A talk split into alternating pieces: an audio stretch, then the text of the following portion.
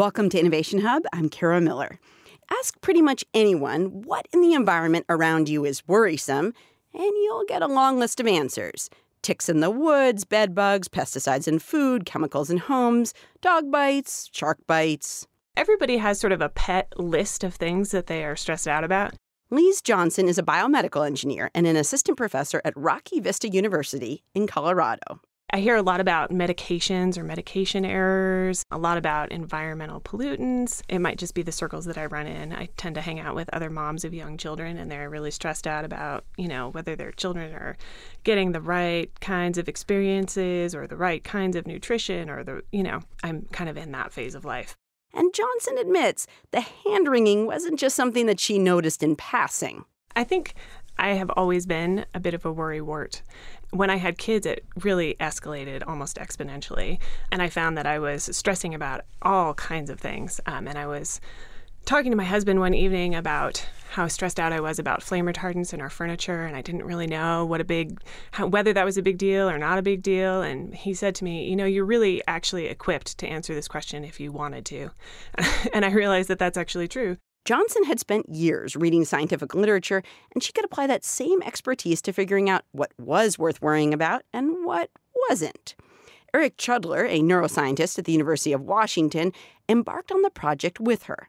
And when he told people that he was researching what we should and shouldn't worry about, he also started to hear concerns you know, I'm, I'm afraid to fly and is my plane going to crash? Should I be worried about, you know, going on the train? Should I worry about taking a flight on Friday the 13th, you know, and superstitions and things like that?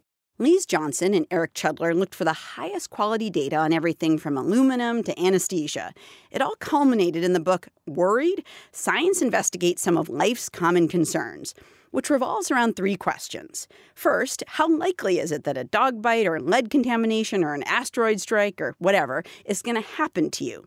Second, if it did happen, how bad would it be? And third, can you do anything to prevent this thing from happening? They came away with fairly low concerns about GMOs, cell phones, and anesthesia. But if there was an overarching theme to what they found, it was this. We tend to be most worried about the exotic and the rare, what we should be more worried about is the mundane, like medical errors. Um, one of the papers that I looked at estimated that medical errors are the third leading cause of death in the United States which is distressing to say the least. I teach at a medical school, and that's one of the statistics I like to share with my students.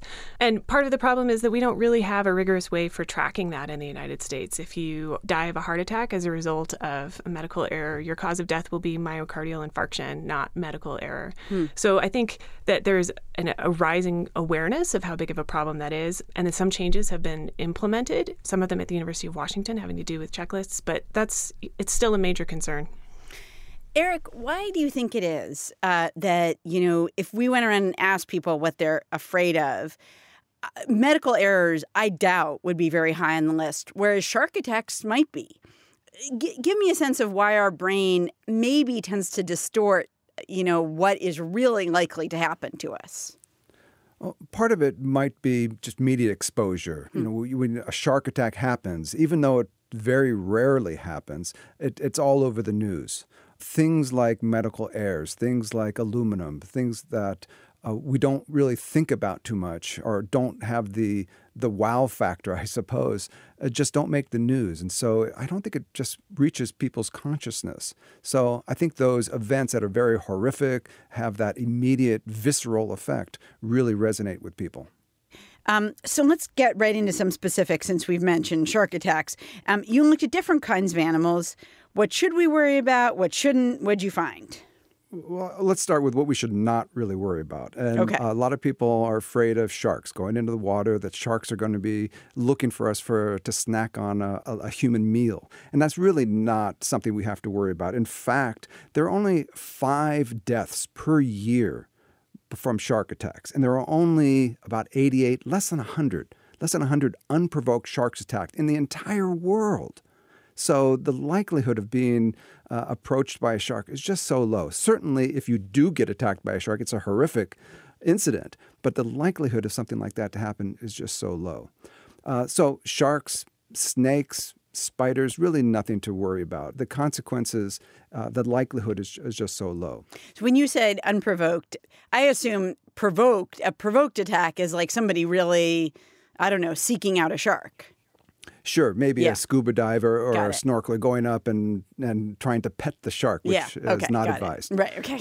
Uh, an animal that perhaps we should worry about that we perhaps don't is uh, mosquitoes. Mosquitoes are a vector for many, many diseases which can have devastating effects. Maybe not so much in the United States, but around the world, mosquitoes are a very, very uh, significant health risk.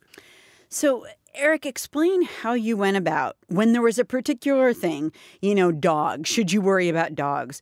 How did you go about thinking about that problem? Um, like, should you be worried about dogs? And, and, and like, what were your criteria? Um, so there are statistics that document how many people were injured by dogs, how many people were bit by dogs, how many people were killed by dogs. Uh, the Centers for Disease Control and Prevention have statistics that they collect over the years. Uh, that's a, a, reputable source. We can also go to the peer reviewed literature. Anyone who's interested in any topic can go to online resource called PubMed, where they can just type in a topic and peer reviewed papers will appear. Many of those papers will be free online. They could read the methods that were used to collect the data, and they could by themselves analyze whether or not those data are something that they should give credibility to. Hmm. Okay, and then Liz, do you want to talk about when when you did this research? What was one thing that really jumped out to you as like, you know, I used to worry about this, but really, I, I probably shouldn't worry as much about it. Um, I think aluminum was a big one for me. I had always thought that aluminum cookware was particularly bad and huh. we shouldn't have aluminum in antiperspirants. And that was something that, as I looked at the data, I realized it's actually really not that big of a deal. Hmm. It doesn't hurt to eliminate it, but it doesn't really buy you as much as eliminating some of the other things from your life, like lead, hmm. um, for example. And what were, and on the other side, was there something that you are worried more about than you were before that you you know you didn't think was a big deal, but now you think it's a bigger deal. Um, I think again with lead, I sort of had it in the back of my mind that it was something that I should be worried about, but I yeah. didn't really realize how worried I should be about that. Another one was PFAs for me. So I was worried about Teflon, Teflon cookware. And as I was researching about Teflon cookware, I realized that Teflon is not as big of a deal as the chemicals that are used in the manufacturing of Teflon. Okay. And what um, does PFA? Still, what does PFA stand for? Polyfluoroalkyls. Okay, and that's part of like making Teflon, putting the Teflon in your pan. Right. Okay. Exactly. So PFAs are persistent environmental pollutants. Um, they're you know, kind of everywhere. They've isolated them in the fat of polar bears, which seems to be sort of the standard for a persistent environmental pollutant. If you can find it in a polar bear, then it's a bad deal. Hmm. And they're associated with all kinds of poorly described health effects, eh, which is to say, we don't even really know what they might do to us. And there are thousands of different kinds of PFAs floating around out there in the wild. People have transitioned primarily from the long chain PFAs to the shorter chain PFAs, which are supposedly better, but there's really not any evidence to back that up yet. So I think that's still something that's of great concern to me, especially because they tend to be found in food wrappings, so paper products that are coated for oil and water resistance that you might find at restaurants in particular are often coated with PFAs. You're listening to Innovation Hub. I'm Kara Miller. I'm talking with Lise Johnson and Eric Chudler, authors of the book Worried Science Investigates Some of Life's Common Concerns. Um, Lise, let me have you talk about another topic that you say we really should worry more about, um, and that's alcohol. I was really dismayed and surprised by just really how negative the effects of alcohol can be. I haven't been as exposed to some of the more serious effects personally. And so I tend to think of it more as like a relaxing thing to do on the weekends and not so much as a serious societal problem. And I do have to say that since writing that chapter, I've cut way back on my own alcohol intake. I don't drink anymore. Um, I just don't really think it's as appealing to me after after reading about that. Hmm. What, what were the things that you found out about that made you concerned about alcohol? That that placed it kind of, frankly, when you look at all the risks in your book, and you you guys look at dozens and dozens of things and evaluate the risks, alcohol is correct me if I'm wrong, it's right up there. Why? Um, because I think, first of all, there's the personal effects by consuming alcohol. You're raising your risk of cancer, you're raising your risk of um, putting yourself in a dangerous situation. There aren't really any demonstrated, strongly demonstrated health benefits associated with drinking. And um, in addition, there's just a lot of societal problems associated with it. So, obviously, drunk driving is a huge problem. There's also a strong correlation with domestic violence and with child abuse. Basically, every kind of societal problem can be exacerbated with alcohol. I think if you look at, you know, the incidence of assault on college campuses, it's always strongly related to alcohol consumption or, or often related to alcohol consumption. And I just think from that perspective, it does a lot more damage than it does good there are people who are thinking like but doesn't you know isn't red wine really good for you? Doesn't it help your heart? Haven't i read studies about how great it is for you? Did you look at that? Yeah so it turns out that there's maybe a small benefit from moderate alcohol consumption but not enough for anybody to really recommend that you start drinking if you don't drink already. And eric has the act of this has the act of writing this book changed how much you worry and has it changed what you worry about um, I think it's just uh, relieved a lot of my worries. I didn't really worry about too much, too many things in the in the past, but I think you might you might think to yourself, well, what, what does it matter if I worry about spiders, or what what does it matter if I I worry about sharks or things like that? And the point is that you don't have to, and that resources, both your time, your energy, or perhaps even uh, financially, resources that go toward uh, a lane of fear that doesn't need to be reduced really takes away from something that should be that we really should be worried about. So hopefully, what this book does is it uh, will direct people's worries to things that they should worry about, and they can forget about things that they really don't have any control over or are unlikely to happen. Are there things you worry more about? You know, Lise was saying like she doesn't. This changed her uh, sort of approach to alcohol. Did this change your approach to one or two things? Um, I perhaps have reduced the amount of red meat that I eat uh, weekly, so I have reduced the consumption of meat from my diet. Okay.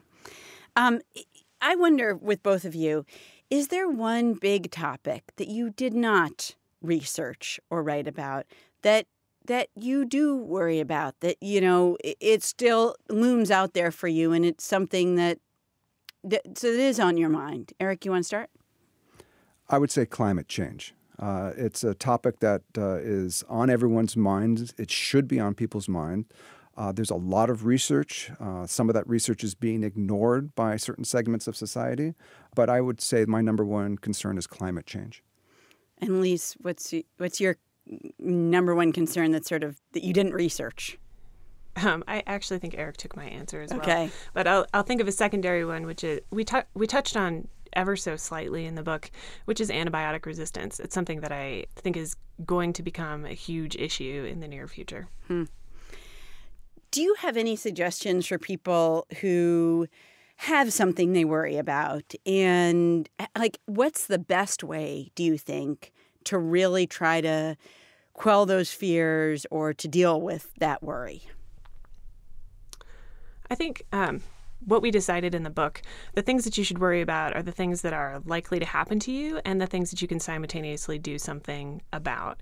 And I think if you have something that you're particularly worried about and it's obviously not covered in the book already, then the best thing you can do is find legitimate information and legitimate resources surrounding that and try and make an educated decision about what your risk is.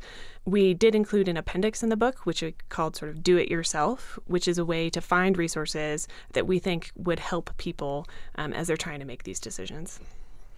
Lise Johnson is a biomedical engineer and an assistant professor at Rocky Vista University in Colorado. Eric Chudler is a neuroscientist at the University of Washington.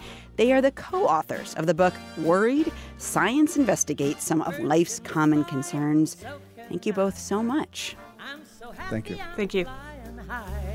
Haven't got a worry to my name. On our website, we'll have more about how scientists are using genetics to try and combat something that Lise Johnson mentioned that she's particularly worried about antibiotic resistant bacteria. That'll be at innovationhub.org. thanks to the people who helped put together this show senior producer Elizabeth Ross, producer Marc Sollinger, associate producer Sarah Leeson, and engineer Doug Sugarts.